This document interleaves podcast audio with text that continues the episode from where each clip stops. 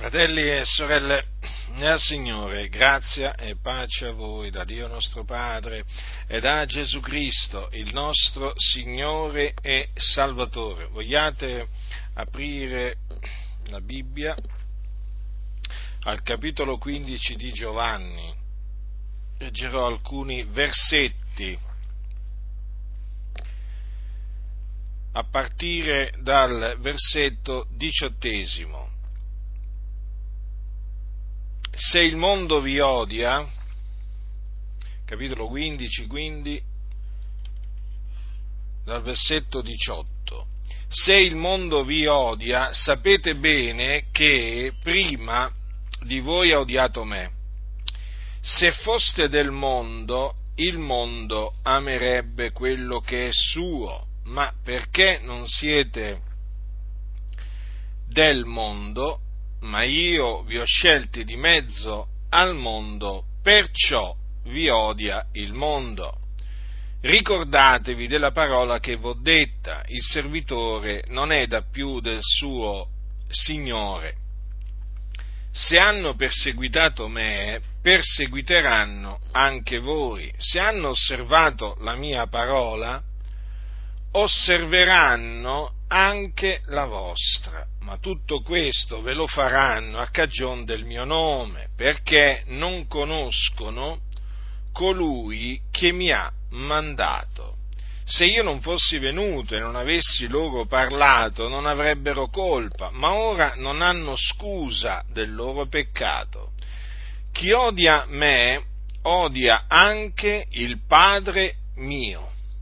Se non avessi fatto tra loro le opere che nessun altro ha fatto mai, non avrebbero colpa. Ma ora le hanno vedute ed hanno odiato me e il Padre mio. Ma questo è avvenuto affinché sia adempita la parola scritta nella loro legge, mi hanno odiato senza cagione. Ma quando sarà venuto il consolatore che io vi manderò da parte del Padre, lo Spirito della verità che procede dal Padre, egli testimonierà di me e anche voi mi renderete testimonianza perché siete stati meco fin da principio. Dunque, fratelli, queste sono parole di Gesù Cristo, il Figlio di Dio.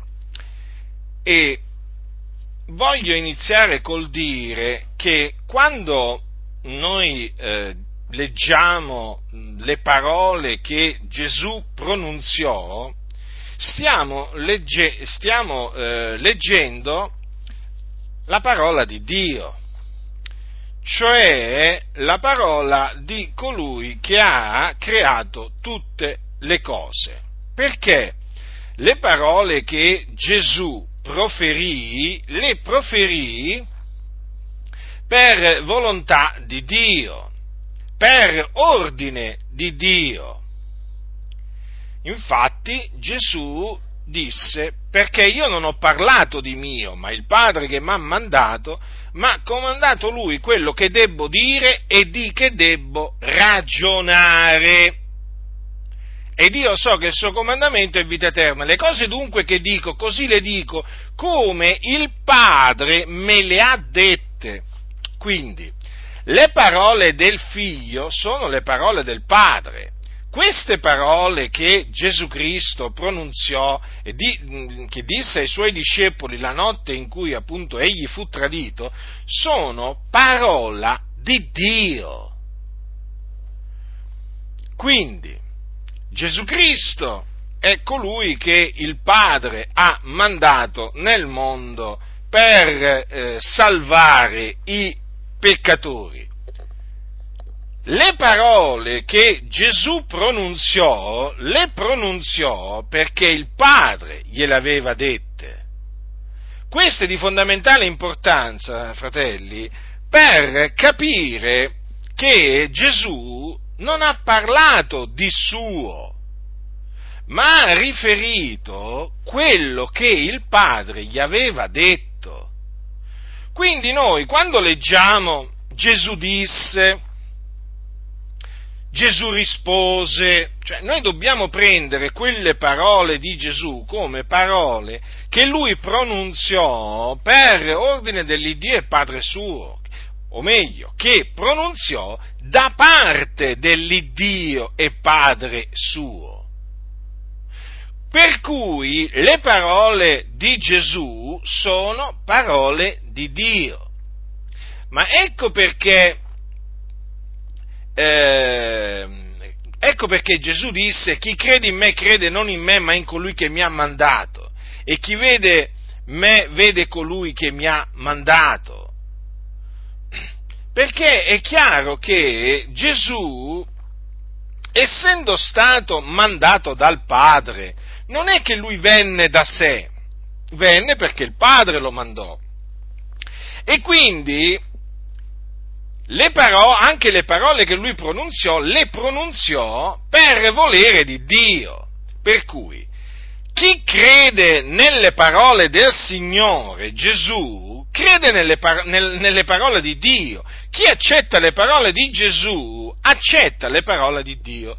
Ora Dio manda ad effetto la sua, la sua parola, come mandò ad effetto la parola che pronunziò per mezzo dei profeti antichi. Vi ricordate infatti i vari profeti? Possiamo cominciare da, da Mosè, ma poi possiamo, possiamo, proseguire con Elia, Eliseo, Samuele, ancora prima eh, Geremia, Isaia, Ezechiele.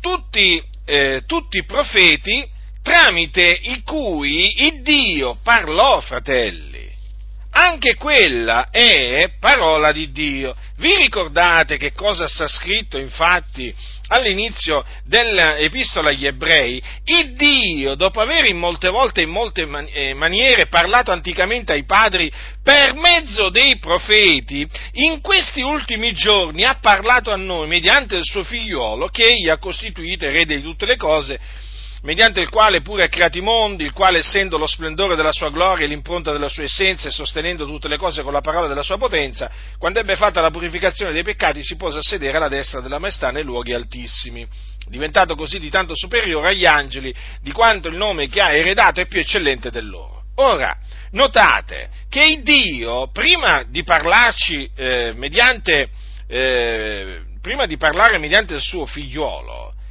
eh, parlò per mezzo, anticamente, per mezzo dei profeti, dei santi profeti, e difatti quello che i profeti dissero si manifestò come parola di Dio, perché Dio la mandò ad effetto.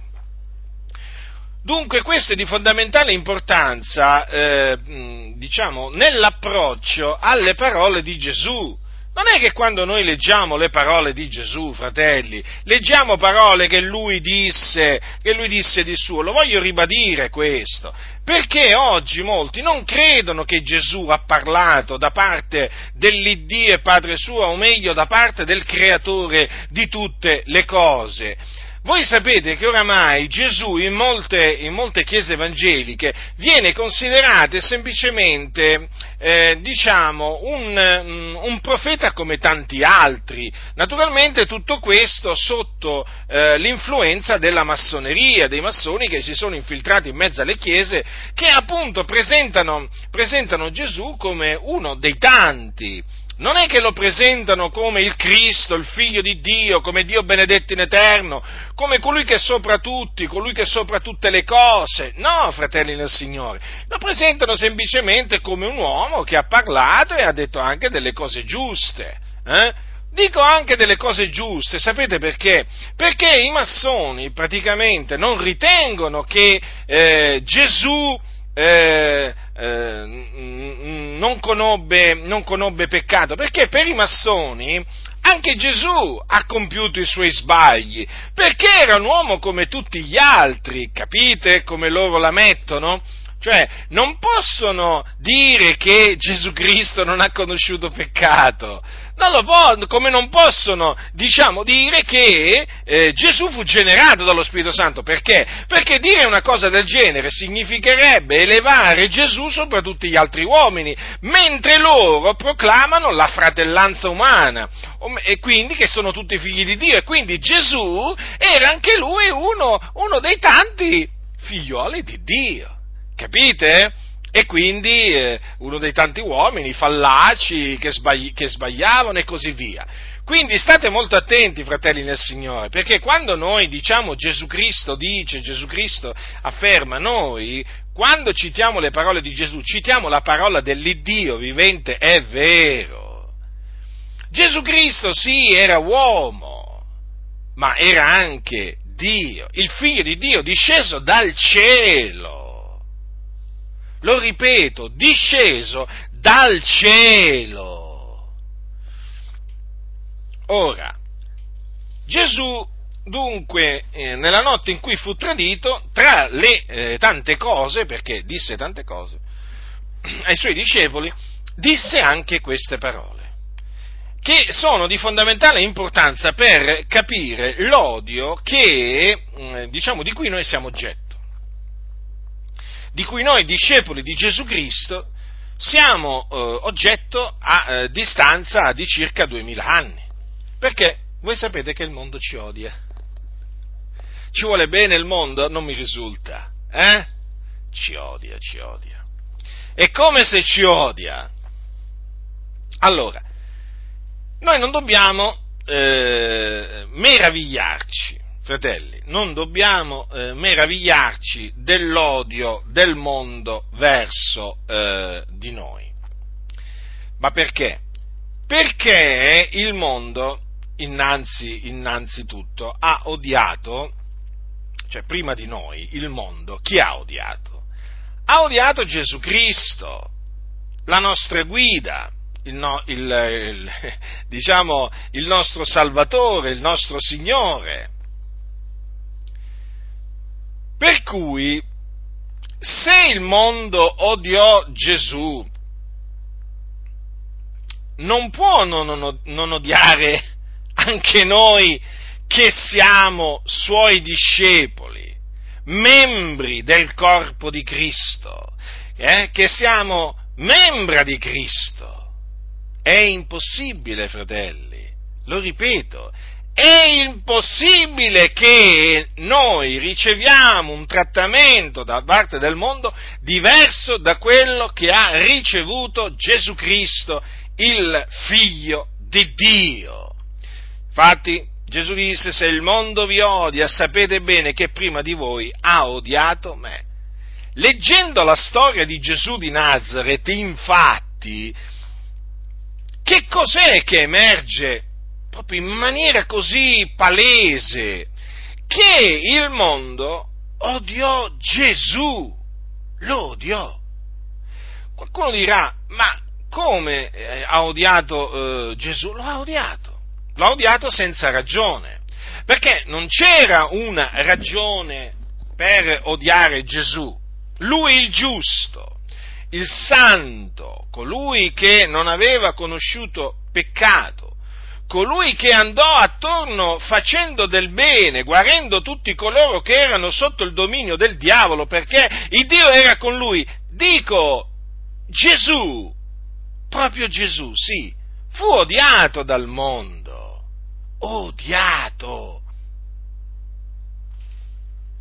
Il verbo odiare, fratelli nel Signore, guardate che è un verbo che pesante.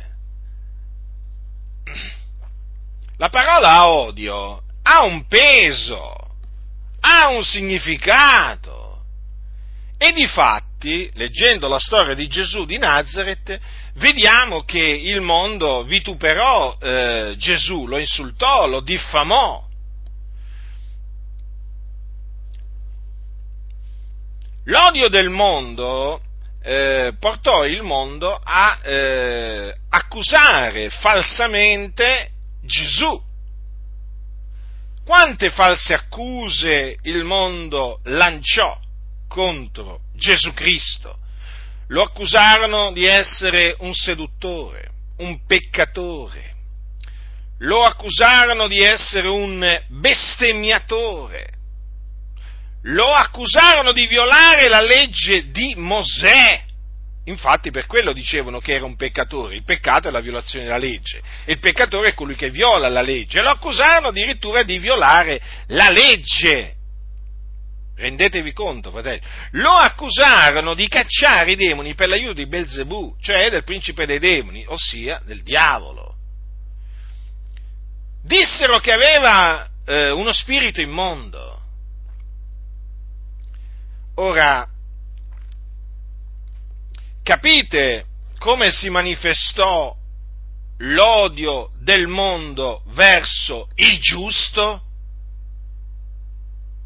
Lui che era ed è la luce del mondo, non una luce, attenzione, attenzione, Gesù non è una delle tante luci.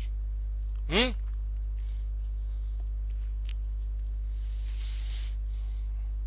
Gesù è la luce del mondo. Eh? Lo disse. Lo disse Gesù e dimostrò di essere la luce del mondo, al bando le ciance di quelli che vogliono, che vogliono far passare Gesù per uno dei tanti savi eh, che si sono succeduti sulla faccia della terra. Gesù disse, io sono la luce del mondo, chi mi seguita non camminerà nelle tenebre ma avrà la luce della vita. Capite? La luce del mondo. Il mondo è nelle tenebre e c'è solo una luce che risplende eh? ed è Gesù Cristo, il figlio di Dio, la luce del mondo. E chi lo seguita smette di camminare naturalmente nelle tenebre, perché l'uomo cammina nelle tenebre. Coloro che sono senza Cristo sono senza la luce e di fatti sono nelle tenebre perché il mondo giace eh, tutto quanto nel maligno, il mondo è sotto la potestà delle tenebre. E quindi l'uomo, ehm, nel momento in cui segue, crede in Gesù, segue Gesù, chiaramente esce dalle tenebre, hm? esce dalle tenebre e appunto diventando membro del corpo di Cristo diventa anche lui luce, luce del mondo. Eh? Voi siete luce nel Signore, vi ricordate le parole, le parole dell'Apostolo Paolo ai santi ai santi di Efeso, quando gli dice ehm, già eravate tenebre, ma ora siete luce nel Signore, conducetevi come figlioli di luce? E vi ricordate anche Gesù quando disse ai suoi, ai suoi discepoli, eh, badate bene, non è che lo disse a tutti, a tutti gli uomini, dice voi siete la luce del mondo? Voi siete la luce del mondo, una città posta sopra un monte non può rimanere nascosta. Quindi, da notare queste cose, eh, fratelli nel Signore. Dunque, lui che era, ed è, lo ripeto, la luce del mondo, fu odiato dal mondo, fu odiato dalle tenebre. Perché questo questo mondo è un mondo di tenebre, fratelli, il mondo è un mondo di tenebre, non credete a quelli che vi dicono l'uomo è buono tutto sommato, l'uomo non è buono, fratello, gli uomini, gli uomini non sono buoni, gli uomini senza Cristo sono malvagi perché sono sotto, sono sotto il peccato, non vi fate ingannare da quelli che vi presentano un uomo buono, no, fratelli No, fratelli, non vi fate ingannare, non vi fate sedurre. Ora, che cosa c'è scritto? In Giovanni leggiamo quanto segue. Dice, il giudice è questo, che la luce è venuta nel mondo e gli uomini hanno amato le tenebre più che la luce, perché le loro opere erano malvagie, poiché chiunque fa cose malvagie odia la luce, non viene alla luce perché le sue opere non siano riprovate, vedete? Lo vedete, fratelli? Chi fa cose malvagie odia la luce, quindi il mondo è malvagio. E il mondo perché odia la luce? Perché il mondo odiò eh, Gesù? perché appunto lui che era la luce metteva in risalto, faceva emergere la malvagità del mondo.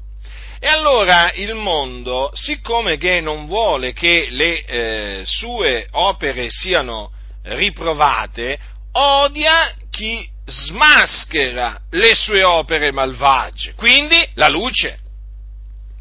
Chi è luce dunque nel Signore viene odiato da coloro che sono tenebre. Tenete presente, un giorno noi eravamo tenebre, ma ora siamo luce nel Signore. Allora ecco perché, fratelli, le tenebre odiano la luce ancora oggi perché non vogliono che le loro opere siano riprovate, perché la luce, fratelli, riprova le opere infruttuose delle, delle, tenebre. In sostanza è come se un ladro di notte stia facendo un, diciamo, stia, sta, stia lavorando, sta lavorando, stia rubando, perché non è, non è un lavoro quello, quello di rubare, eh? Anche se alcuni lo ritengono un lavoro, perché c'è gente che ruba e dice io lavoro, eh? un po' come quelli che spacciano la droga e, di, e, dicono io sto lavorando, che fai? Lo spacciatore di droga. Quello è un peccato, e non solo un peccato, è anche, è anche un reato, eh? Dico questo perché guardate che in mezzo alla Chiesa c'è di tutto e non vi pensate che tutti pensino mm, che, che, che, rubare sia peccato, ci sono anche quelli che dicono che alla fine si può rubare a fin del bene, già, eh già, eh già, eh già, perché il fine giustifica i mezzi, facciamo il male onde ne venga il bene, oramai, oramai molti sono così corrotti che l'odore di morte che mm, diciamo trasmettono si sente per usare una, diciamo così, per un po' estremizzare il concetto, a un chilometro di distanza praticamente. Proprio emanano un odore di morte terribile, ma per questi rubare, mentire, uccidere, infatti abortiscono, fanno abortire, ma per loro è come respirare l'aria, è come respirare l'aria, fratelli nel Signore. Capite? Allora, il mondo, eh, il, vi stavo parlando proprio del ladro, ecco, il ladro, appunto, che ama le tenebre, ama, diciamo, operare eh, iniquamente nelle tenebre, se a un certo punto qualcuno, mentre lui sta eh, appunto rubando, gli punta una, una, torcia, un riflettore, insomma, con della luce, che cosa succede? Non è che il ladro gli, al ladro gli fa piacere che in quel momento qualcuno va là eh, e con la luce fa, eh, faccia vedere che cosa lui sta, stia fa, facendo effettivamente. E così è questo mondo di tenebre. Eh?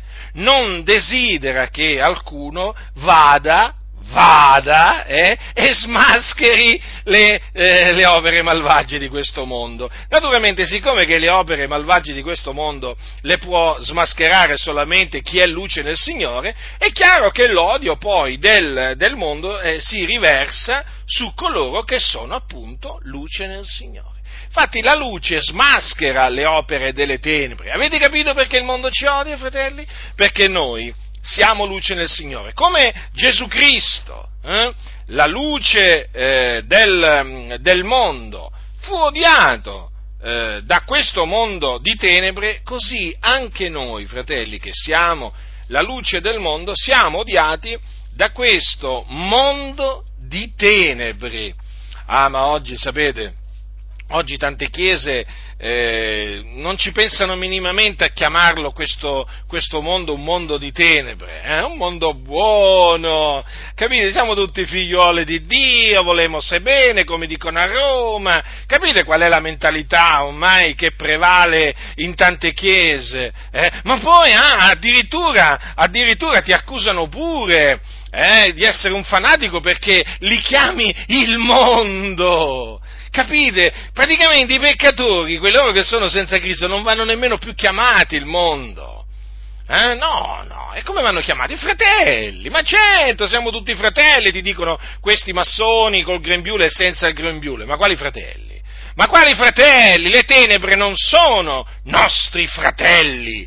Le tenebre sono di fuori, sono quelli di fuori, sono nemici di Dio, nemici della verità, sono tenebre.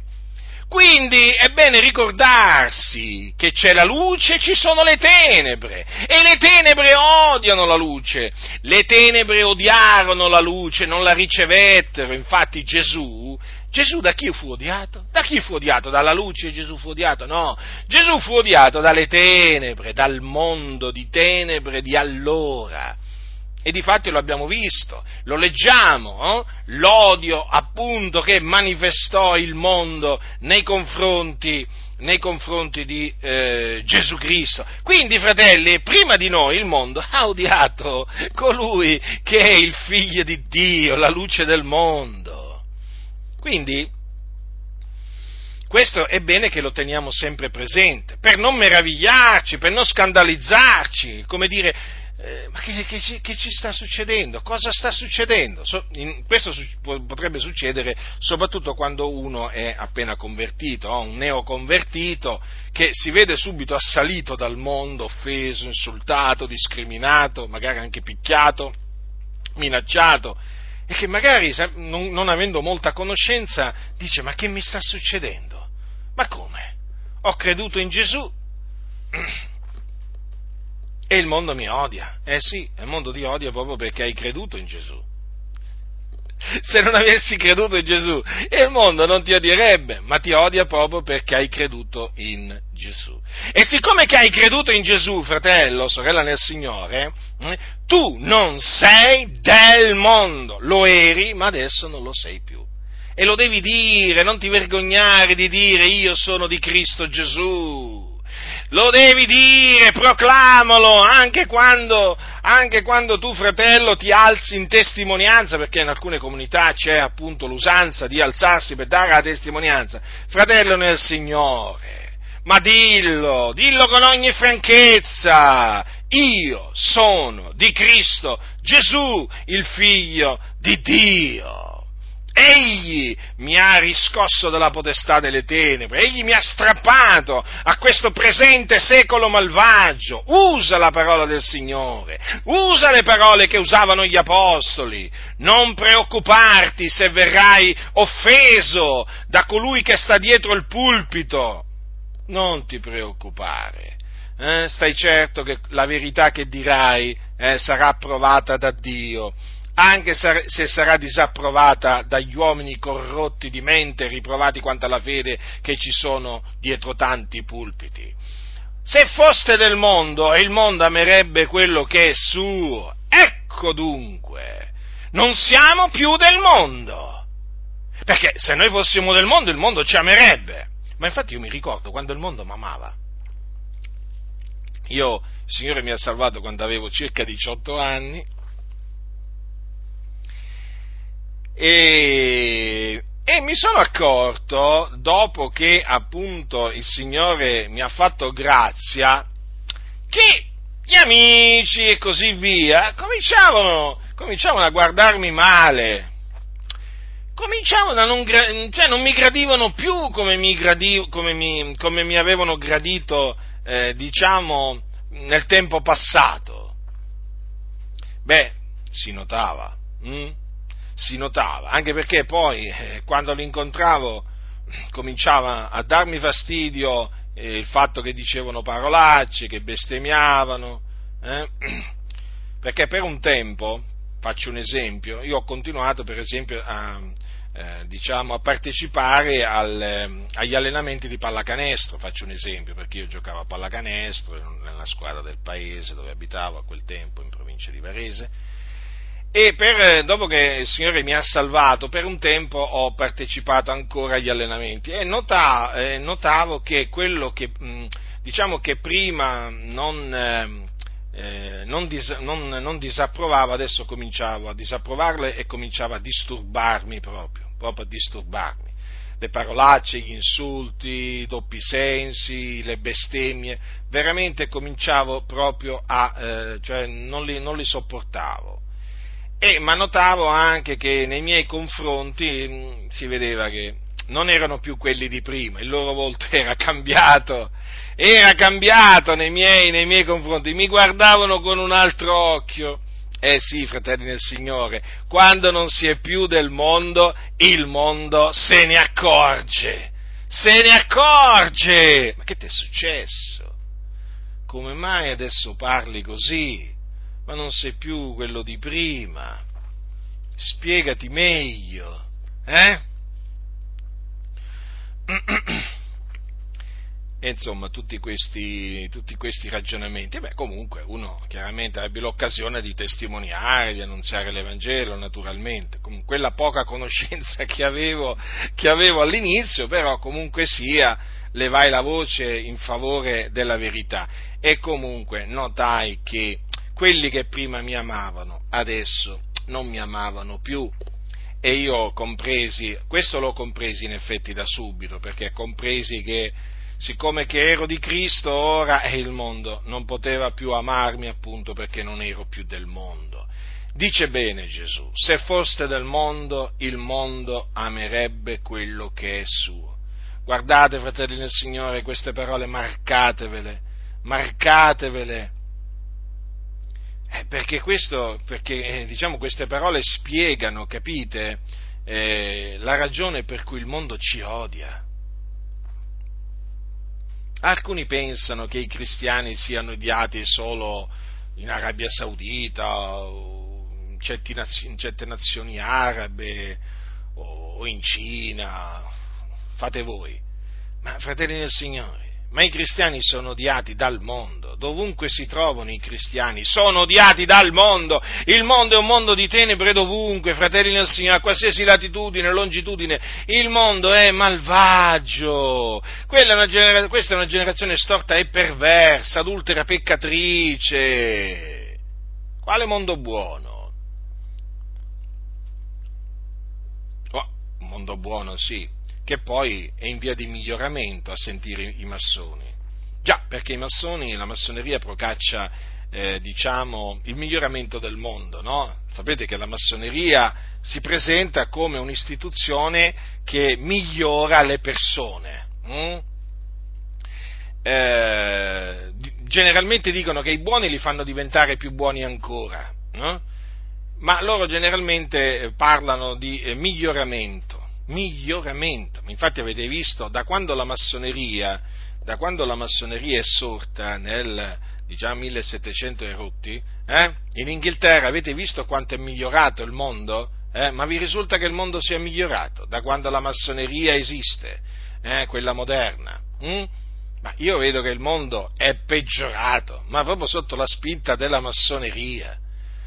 È proprio la massoneria alla radice di questo eh, diciamo, decadimento, di questa perversione che, che si sta proprio diffondendo sempre di più.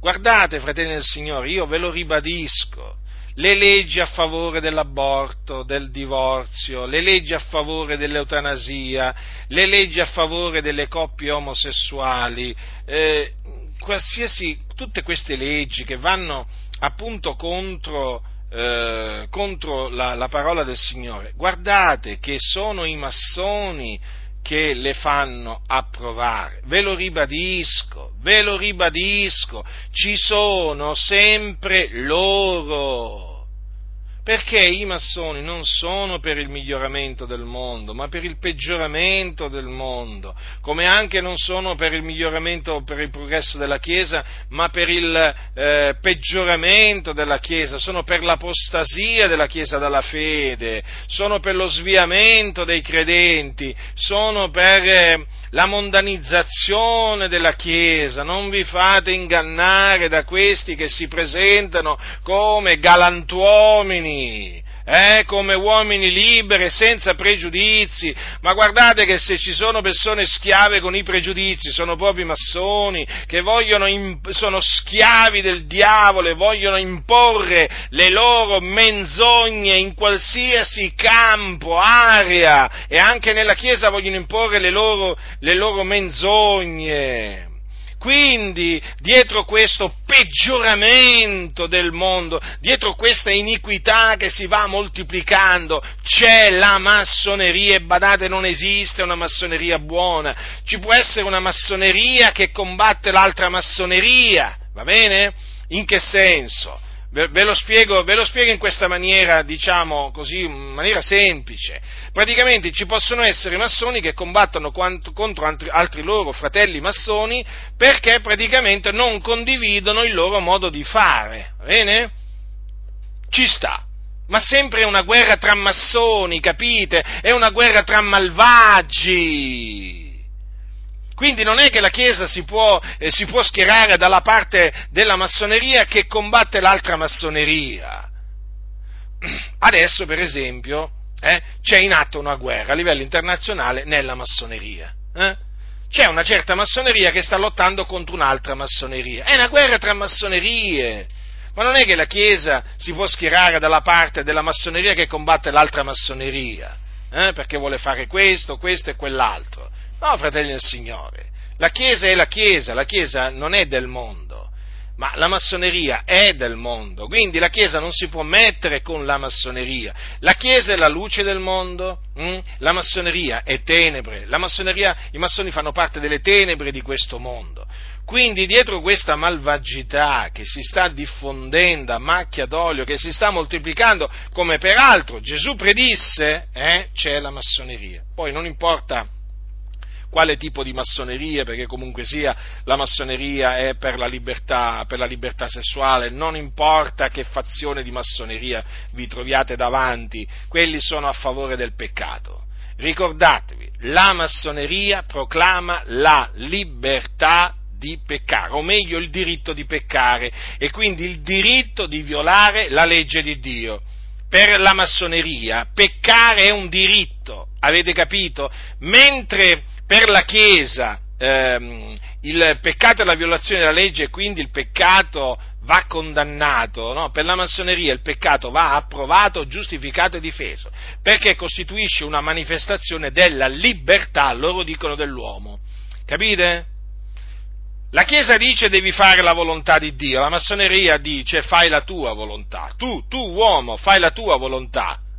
Non c'è Dio che ti possa dire quello che tu devi fare e quello che non devi fare. Tu sei libero. Capite cosa dice la massoneria? Guardate che la Chiesa con la massoneria sono incompatibili, sono inconciliabili. Ve lo ribadisco questo, ve lo ribadisco. Allora, noi non siamo eh, quindi più del mondo e il mondo, eh, e il mondo ci odia. Mm? E il mondo ci odia perché appunto il mondo è tenebre e noi siamo luce nel Signore. E Gesù proseguendo dice, ma perché non siete del mondo, ma io vi ho scelti di mezzo al mondo, perciò vi odio il mondo. Ecco, ecco perché fratelli non siamo più del mondo. Mm? E lo dobbiamo dire, noi lo diciamo, noi non ci vergogniamo, perché noi effettivamente non siamo del mondo. Ma perché non siamo, eh, non siamo, del mondo? Perché il Signore ci ha scelti di mezzo al mondo. Ci ha scelti, ci ha presi, ci ha, ci ha tirati fuori dal mondo. Ci ha tirati fuori. Capite cosa significa? Lui ci ha scelti di mezzo al mondo, non è che siamo stati noi che abbiamo scelto il Signore. No, fratelli, o abbiamo dato il permesso, come dicono alcuni, abbiamo dato il permesso al Signore di sceglierci. Ah, ecco, quindi il Signore sceglie su suggerimento dell'uomo. Ah, ti ha scelto in base al tuo suggerimento. Che strano Signore che c'hai. Ma di quale Signore stai parlando? Il Signore della gloria sceglie eh, Lui di mezzo al mondo, non è che qualcuno gli consiglia. Chi è stato il suo consigliere? Infatti Gesù disse, non siete voi che avete scelto me, ma sono io che ho scelto voi. Ecco, vedete? Molto chiaro, vero? E difatti è proprio perché è molto chiaro che, eh, che queste parole sono state offuscate, vengono continuamente offuscate da quelli del cosiddetto libero arbitrio. Quindi ecco perché non siamo più del mondo, fratelli, è una cosa meravigliosa questa perché il Signore ci ha scelti di mezzo al mondo. Pensate, pensate, facevamo parte di questo mondo malvagio, infatti eravamo malvagi, insensati, ribelli, traviati, eravamo dei peccatori, eravamo per natura figlioli di ira come gli altri. Noi non meritevamo la grazia di Dio, noi meritevamo la punizione di Dio, noi meritevamo la punizione eterna di Dio, lo dobbiamo dire, noi meritevamo di andare all'inferno noi meritevamo di andare all'inferno, nelle fiamme dell'inferno, ma al Signore, sì, al Signore della gloria è piaciuto sceglierci di mezzo al mondo. È qualcosa di meraviglioso. Tu considera, in mezzo a tante persone, tante, tante, tante, quanti sono adesso eh, al mondo sono circa 7 miliardi, non conosco adesso la cifra esatta, comunque diciamo che la popolazione a livello mondiale si aggira sui 7 miliardi, no? Quella più o meno è la cifra. Allora, in mezzo a questi 7 miliardi, tu, tu fratello, eh? mi rivolgo a te, che magari non sai né leggere né scrivere, eh? Ancora, c'è qualcuno che non sa leggere e scrivere, eh? Tu magari che sai leggere e scrivere hai poca cultura, magari c'hai solo la terza media, eh? Non hai fatto le scuole superiori, eh? Tu, fratello, che sei povero, hm? che hai un lavoro umile, modesto, eh? e che per queste ragioni vieni disprezzato, vieni guardato male, eh? dai soliti, dai ricchi, che sono in mezzo alle chiese, da quelli che hanno le lauree, eh? da quelli che sono conosciuti, e così via, e così via. Tu, fratello, sappi che il Signore ti ha scelto di mezzo al mondo. Capisci?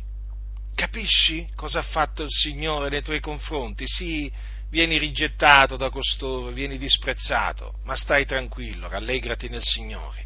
Egli ha scelto anche te, come ha scelto me, ha scelto te. E quindi hai motivo di rendere grazie e lode al Signore. Eh? Vi ricordate che cosa disse Giacomo, il fratello del Signore? Dice, il Dio non ha egli scelto quelli che sono poveri secondo il mondo, perché siano ricchi in fede ed eredi del regno che ha promesso a coloro che l'amano. Ma quanto mi piacciono queste parole di Giacomo. Dio ha scelto quelli che sono poveri secondo il mondo, non c'è scritto quelli che sono ricchi secondo il mondo o quelli che sono savi secondo il mondo. No, attenzione, quelli che sono poveri secondo il mondo. Certo qualcuno dirà, però c'è anche qualche ricco, qualche savio secondo il mondo in mezzo a noi. Ma sì, dai che c'è qualcuno. Infatti lo dice, lo, lo dice mm, eh, Paolo ai santi di Corinto perché là c'era qualcuno. Dice, non ci sono tra voi molti savi secondo la carne, non molti potenti, non molti nobili. Non molti, eh? Non molti. Sapete cosa significa non molti, no? Pochi praticamente. E perché? Eh, Paolo lo dice ma Dio ha scelto le cose pazze del mondo per svergognare i savi, e Dio ha scelto le cose deboli del mondo per svergognare le forti, e Dio ha scelto le cose ignobili del mondo e le cose sprezzate, anzi le cose che non sono, per ridurre al niente le cose che sono, affinché nessuna carne si glori nel cospetto di Dio. Vedete dunque? La scrittura spiega la scrittura. E Dio ha scelto quelli che sono poveri secondo il mondo Lo sapete che Gesù era povero?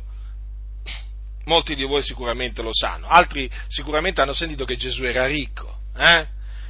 Era un uomo molto ricco, faceva la bella vita, vita principesca, lo dicono i scellerati eh, predicatori della, della, prosperità, è una menzogna. Gesù era povero, pur essendo ricco, infatti la scrittura dice si è fatto povero. Eh? Ora, voglio, eh, voglio, a tale riguardo, fratelli del Signore, eh, ricordarvi eh, questo, che, che, che nel, eh, nel, libro, nel libro del profeta Isaia, nel libro del profeta Isaia, troviamo, scritto, que, eh, troviamo scritte queste parole al capitolo 42. Queste parole concer- eh, concernono il, riguardano il Cristo eh, che doveva venire. Stiamo parlando di Isaia, quindi alcuni secoli prima della venuta di Cristo. Ecco il mio servo, io lo sosterrò, il mio eletto in cui si compiace l'anima mia. Avete notato come lo ha chiamato Dio, di, come Dio ha chiamato il suo Cristo, o meglio il suo servo? Il mio eletto, il mio eletto.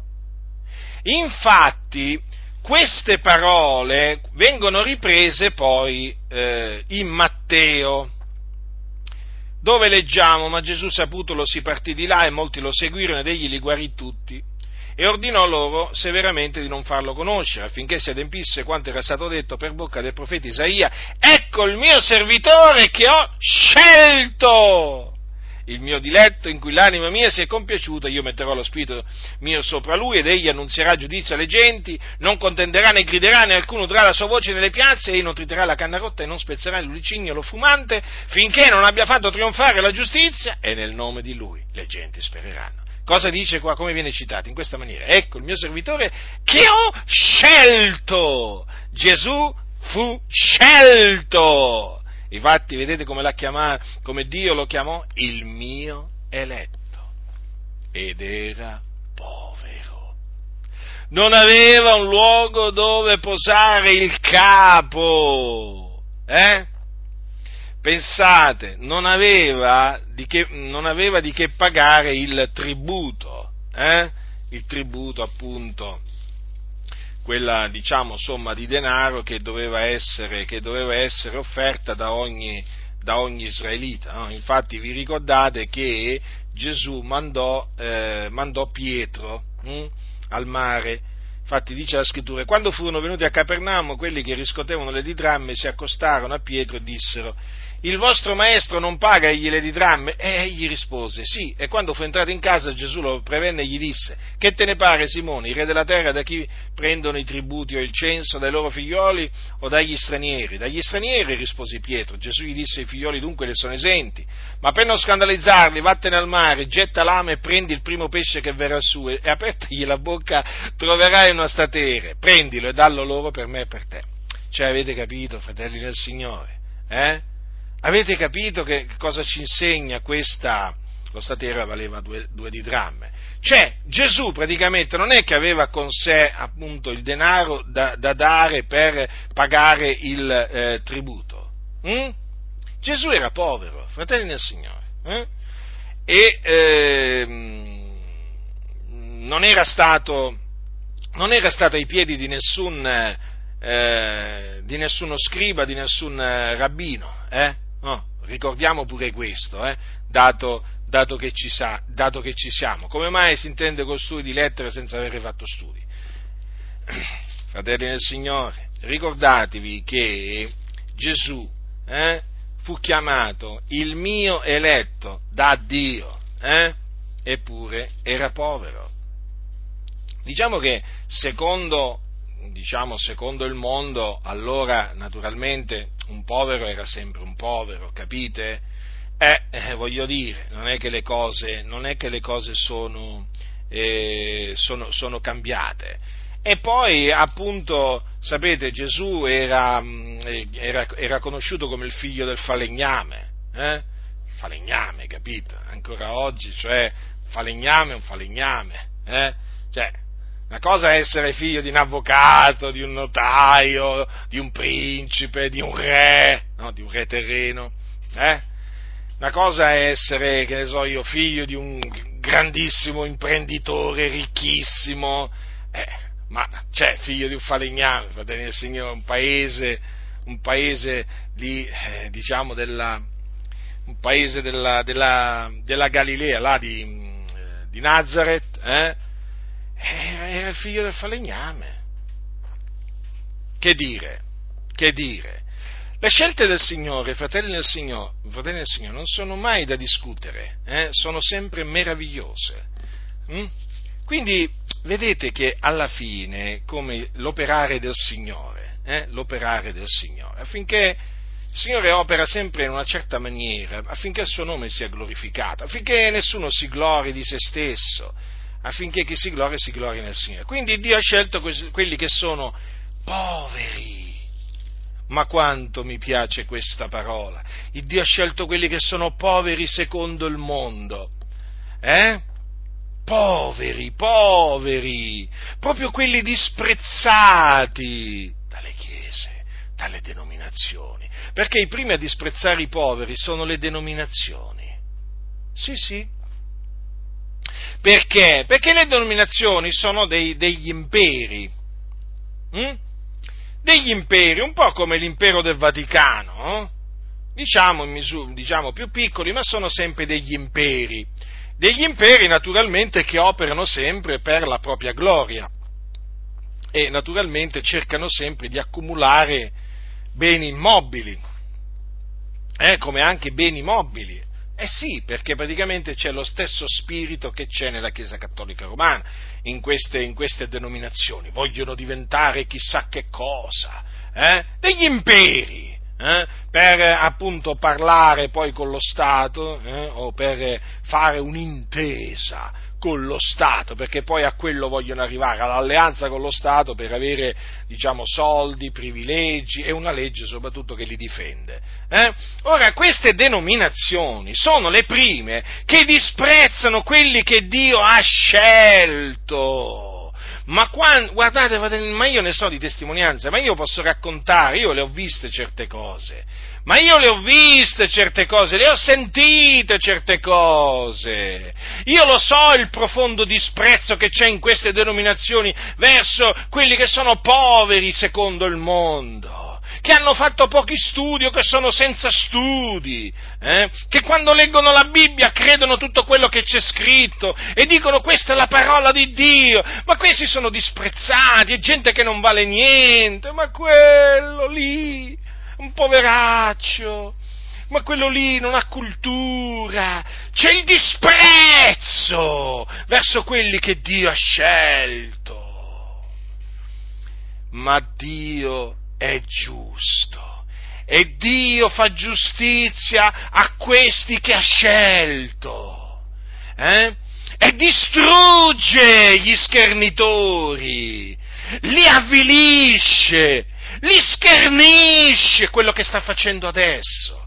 Guardate quello che il Signore sta facendo adesso e chi ha occhi per vedere può vedere, e chi ha orecchi per sentire può sentire, li ha schiantati a questi schernitori, li ha gettati a terra, li ha umiliati, li ha avviliti, li ha spaventati, li ha fatti cadere in una sorta di incubo, perché adesso per loro avere questo impero sul groppone da sostenere è un incubo, perché non ci sono più i soldi, non ci sono più i soldi che loro appunto estorcevano anche ai poveri, perché questi estorcono soldi a tutti, anche ai poveri. Eh? E adesso il loro impero lo stanno vedendo che si sta sgretolando, pezzo dopo pezzo, pezzo dopo pezzo, sotto i colpi dell'Altissimo. Eh?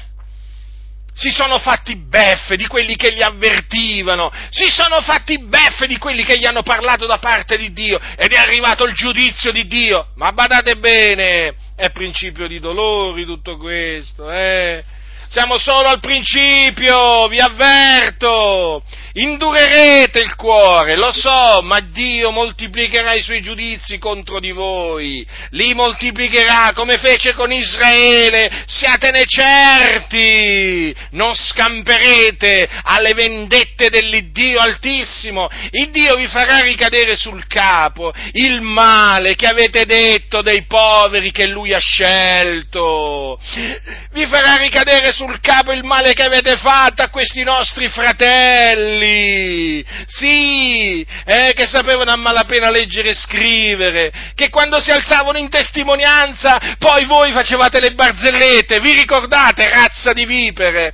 Eh? Quando a casa facevate le barzellette su questi fratelli, come li prendevate in giro, eh? dopo che avevano testimoniato in comunità le cose grandi che il Signore aveva fatto per loro, e, voi prendevate piacere a schernirli, a deriderli, eh?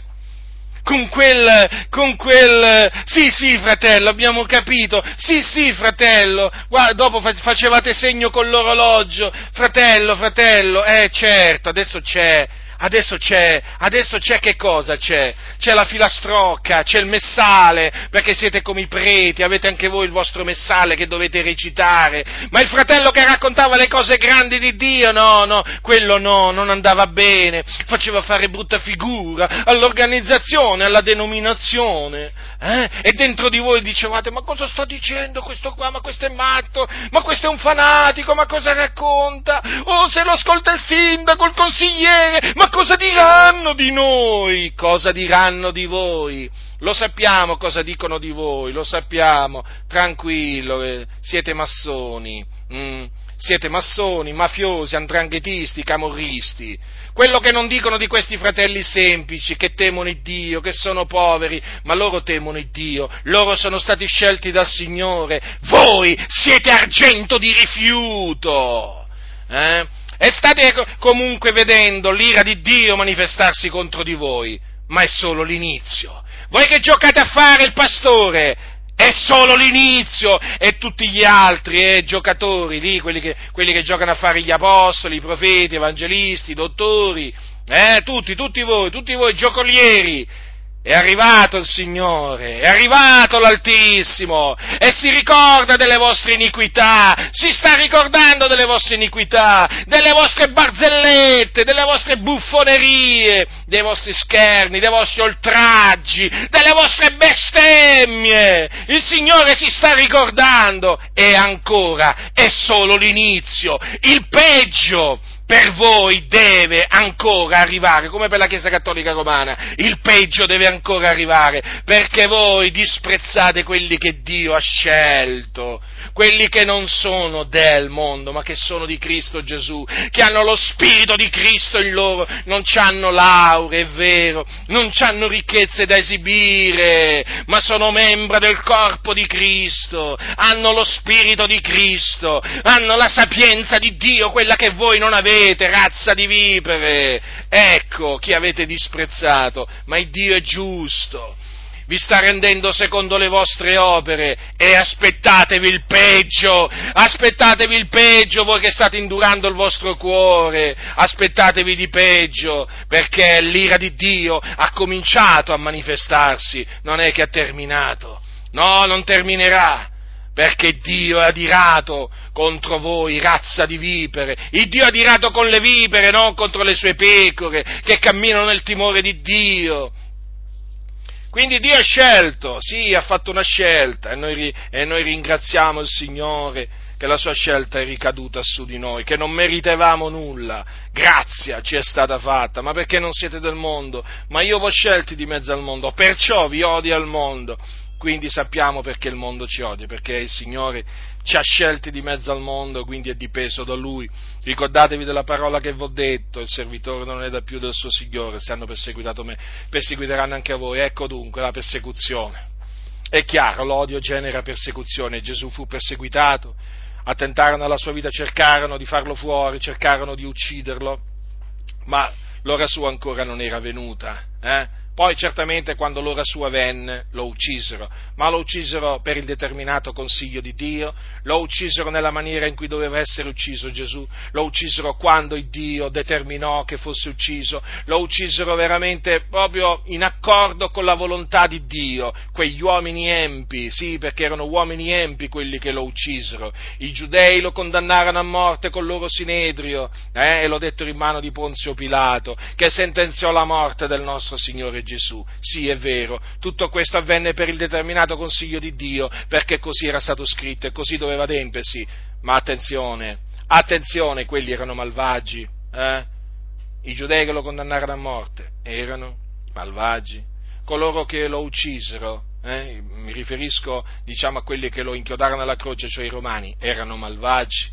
Però il Signore, che è sovrano, eh, usa appunto gli uomini a suo piacimento, usa sia i giusti che anche i malvagi, eh, gli fa fare quello che vuole, sapete?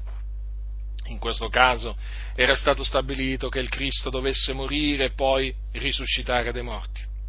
Perché Gesù è vero, fu ucciso, ma il Dio lo, risuscitò dai morti il terzo giorno, ricordatevelo sempre. Quindi Gesù fu perseguitato, fratelli, perseguitato, perseguitato perseguitato. Eh?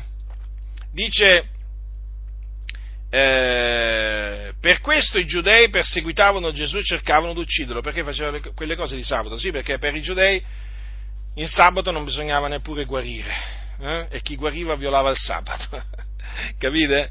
E allora praticamente cercavano di ucciderlo, perché per, secondo loro Gesù violava il sabato, ma Gesù non violò mai il sabato, e ricordatelo, Gesù osservò il sabato. Eh? Ricordatevi questo, Gesù osservò la legge, hm? infatti non peccò mai. Ma Gesù non osservò la tradizione, è diverso. La tradizione dei padri che praticamente con cui veniva annullata la parola di Dio, eh, quella non osservò, ma è diverso.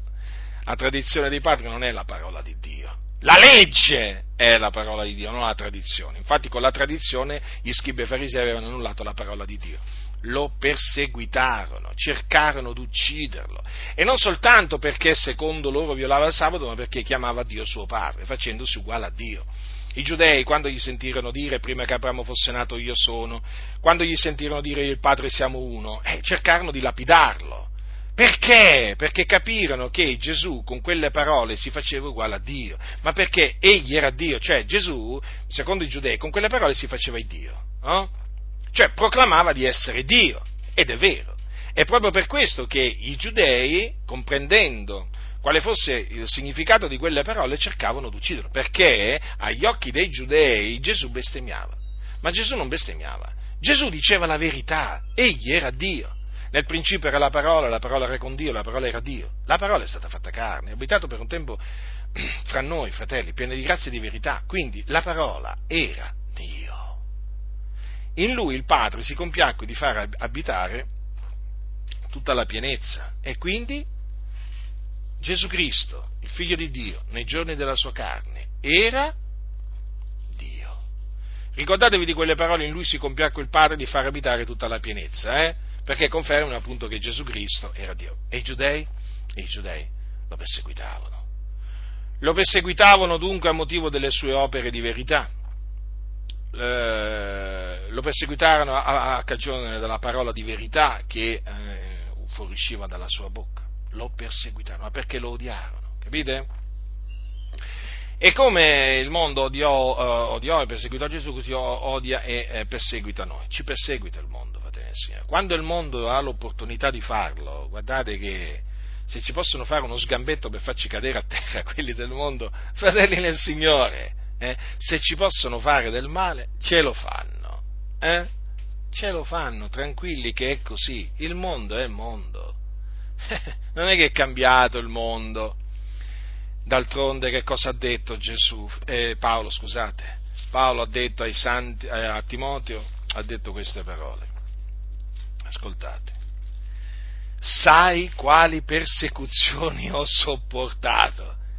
Timoteo sapeva, eh, fratello, dice a Timoteo, secondo, seconda Timoteo, Timoteo conosceva quali persecuzioni Paolo aveva sopportato come un buon soldato di Cristo Gesù.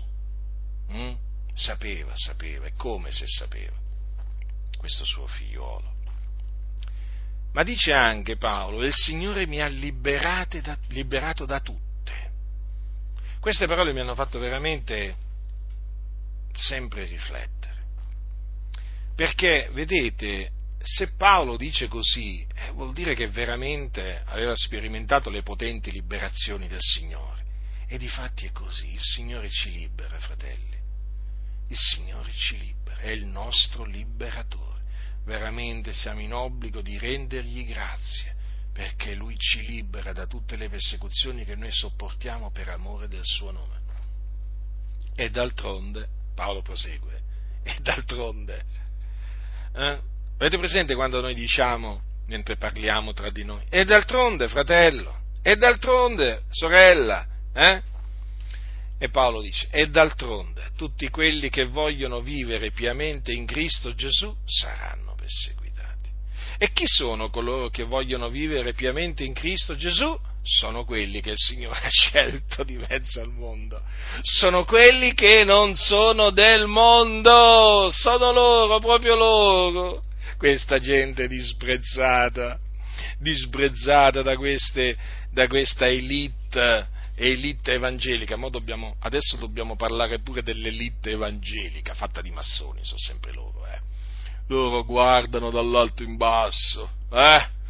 dall'alto della loro sapienza umana, eh, delle loro conoscenze, loro possono prendere il telefono in qualsiasi momento, eh?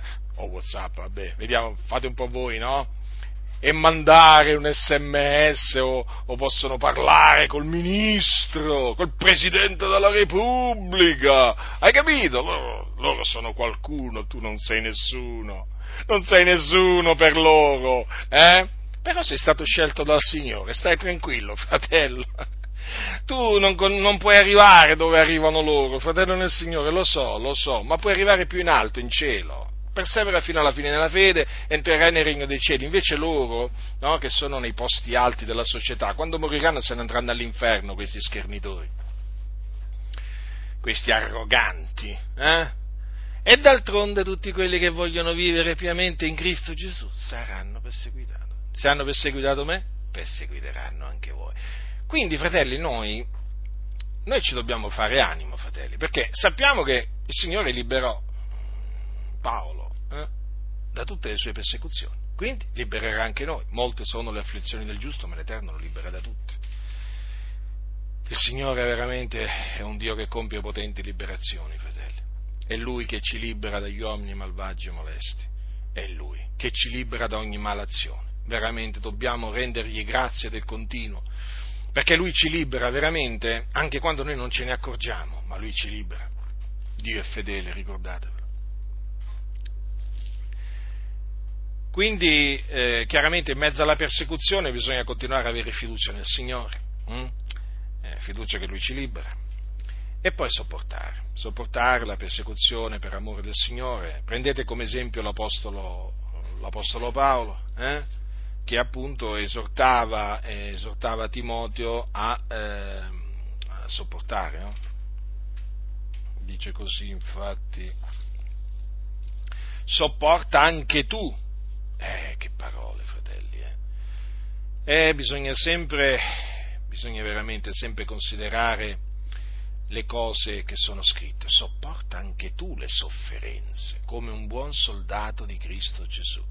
Che fanno i soldati che vanno in guerra? Eh, parlo della guerra carnale, eh, devono sopportare no? tante cose.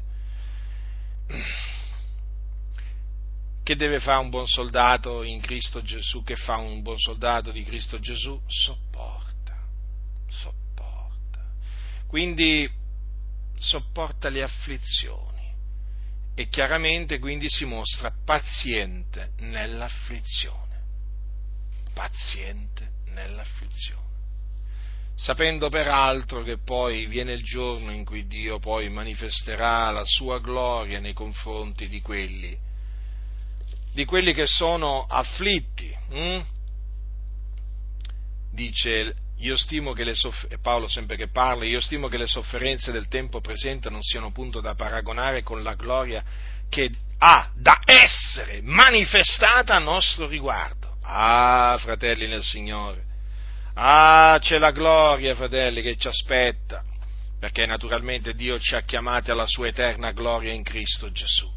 E che cosa sono le sofferenze che stiamo patendo, fratelli, per amore del Signore, a confronto della gloria che è da essere manifestata a nostro riguardo? Ma veramente, dice bene Paolo, non, si, non sono punto da paragonare.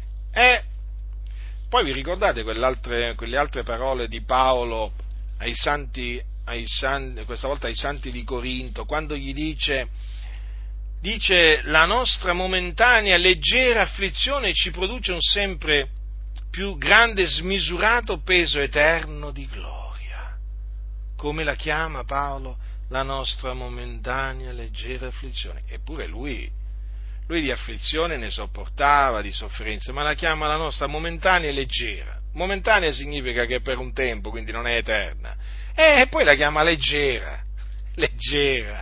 Ma sì, perché in effetti, fratelli, l'afflizione che noi patiamo oggi non è punto da paragonare alla gloria che ha da essere manifestata nei nostri confronti. È gloria naturalmente che noi aspettiamo che sia manifestata nei nostri confronti e che eh, sarà manifestata a suo tempo, veramente. Grazie a Dio per questo piano meraviglioso che Egli ha formato in se stesso eh, e che sta adempiendo. Dunque, fratelli, vi ho voluto ricordare l'odio del mondo verso di noi, le persecuzioni del mondo verso di noi, però vi ho voluto anche ricordare la gloria eh, che ha da essere manifestata nei nostri confronti. Dio è con noi, fratelli, non temete coloro che possono uccidere il corpo ma non possono uccidere l'anima, temete Dio, temete Dio, hm? colui che può far perire il corpo e l'anima nella genna. Sì, lui dobbiamo temere, fratelli nel Signore, l'uomo che può fare, ma l'uomo che può fare. E poi tutte le cose coprono il bene di quelli che amano il Dio, l'odio del mondo, le persecuzioni del mondo, gli scherni del mondo, fratelli, guardate, la Chiesa è uscita sempre vittoriosa dalle persecuzioni, eh? la Chiesa è sempre uscita e ne, e ne uscirà sempre vittoriosa. Considerate che anche sotto il regno dell'Anticristo, durante la grande tribolazione, quando appunto l'Anticristo perseguiterà a morte i santi, eh, ci saranno molti fratelli che saranno messi a morte. Però alla fine che cosa succederà? Che cosa succederà quando Gesù apparirà dal cielo? Eh, cosa succederà? Cosa succederà? che la, l'anticristo e il falso profeta, o la bestia e il falso profeta, saranno presi vivi e gettati dove? Andiamolo a leggere, va? Ricordiamoci pure di questo, eh? Ma perché il trionfo dei malvagi è breve, fratelli. Ambedue furono gettati nello stagno ardente di fuoco vivi, ambedue furono gettati vivi nello stagno ardente di fuoco e di zolfo. Vi, vi, rendete conto, fratelli? Quelli che perseguiteranno a morte i santi in quel preciso momento storico che ha da venire saranno gettati vivi nello stagno ardente di fuoco e di zolfo. Vedete quando Gesù apparirà dal cielo che cosa avverrà? Il Dio farà giustizia ai suoi. Quindi rallegriamoci nel Signore, noi siamo stati scelti di mezzo al mondo e benché il mondo ci odia, benché il mondo ci perseguita, il Signore ci ama, fratelli. Il Signore è con noi, il Signore è per noi, noi siamo il suo popolo, ci prova certamente mediante la persecuzione, ci prova mediante l'afflizione, ci fa passare veramente per il fuoco, per l'acqua, ci fa veramente passare per il crogiolo dell'afflizione, ma per provare la nostra fede e per formarci, per trasformarci all'immagine del suo figliolo. Egli dunque è con noi, non importa quello che succede, fratelli nel Signore. Eh? Vi ricordate l'Apostolo Paolo che cosa diceva ai santi di Roma? Diceva chi ci separerà dall'amore di Cristo? Sarà forse la tribolazione, o la distretta, o la persecuzione, o la fame, o la nudità, o il pericolo, o la spada? Mm? Come è scritto, per amor di te noi siamo tutto il giorno messi a morte, siamo stati considerati come pecore da macello, anzi, in tutte queste cose noi siamo più che vincitori, in virtù di colui che ci ha amati, poiché io sono persuaso che né morte né vita, né angeli, né principati, né cose presenti, né cose future, né potestà, né altezza, né profondità, né alcun'altra creatura potranno separarci dall'amore di Dio che è in Cristo Gesù nostro Signore. Vedete dunque, fratelli, neppure la persecuzione ci potrà eh, separare dall'amore di Dio che è in Cristo. Non importa quanto sarà dura questa persecuzione, eh? ma fratelli, il Signore è con noi, noi siamo gli eletti di Dio. Sì, fratelli nel Signore, noi siamo gli eletti di Dio, quelli che Dio ha eletti prima della fondazione del mondo in Cristo Gesù. E quindi, essendo gli eletti di Dio, fatevi animo, fratelli, il Signore è colui che ha vinto il mondo, il Signore è colui che ha distrutto. Voglio leggervi un passo. Paolo dice che egli ha distrutto la morte e ha prodotto in luce la vita e l'immortalità mediante l'Evangelo. Paolo dice a, a Timoteo questo. E poi eh, nell'epistola, nell'epistola, agli ebrei c'è scritto che Gesù Cristo, mh, mm, praticamente mediante la, la, morte, ha distrutto colui che aveva l'impero della morte, cioè il diavolo. Rendiamoci conto cosa ha fatto il Signore Gesù Cristo. Quindi noi siamo in Cristo e quindi siamo più che vincitori. Siamo più che vincitori in Cristo Gesù, naturalmente. Quindi continuiamo ad avere fede nel Signore Gesù Cristo perché questa, questa è la vittoria che ha vinto il mondo, eh, fratelli, la nostra fede. Vi lo ricordate questo? Eh? Dice tutto quello che è nato da Dio vince il mondo e questa è la vittoria che ha vinto il mondo, la nostra fede. Questa fede preziosa che abbiamo ricevuto da Dio, sì, mediante questa fede noi siamo più che vincitori. Abbiamo, fratelli, vinto il mondo. Noi siamo dei vincitori, non siamo dei perdenti. Hm? Siamo disprezzati, sì, siamo odiati, siamo perseguitati, ma siamo più che vincitori in virtù, in virtù di colui che ci ha amati, che ci ama eh? e ci continuerà ad amare. Stiamo saldi nella fede, fratelli del Signore, continuiamo veramente ad amarci gli uni con gli altri, gli uni gli altri e continuiamo, continuiamo a santificarci nel timore di Dio, aspettando la beata la beata speranza, l'apparizione della gloria del nostro grande Dio e Salvatore Gesù Cristo, il Figlio di Dio. La grazia del Signore nostro Gesù Cristo sia con tutti coloro che lo amano con purità incorrotta.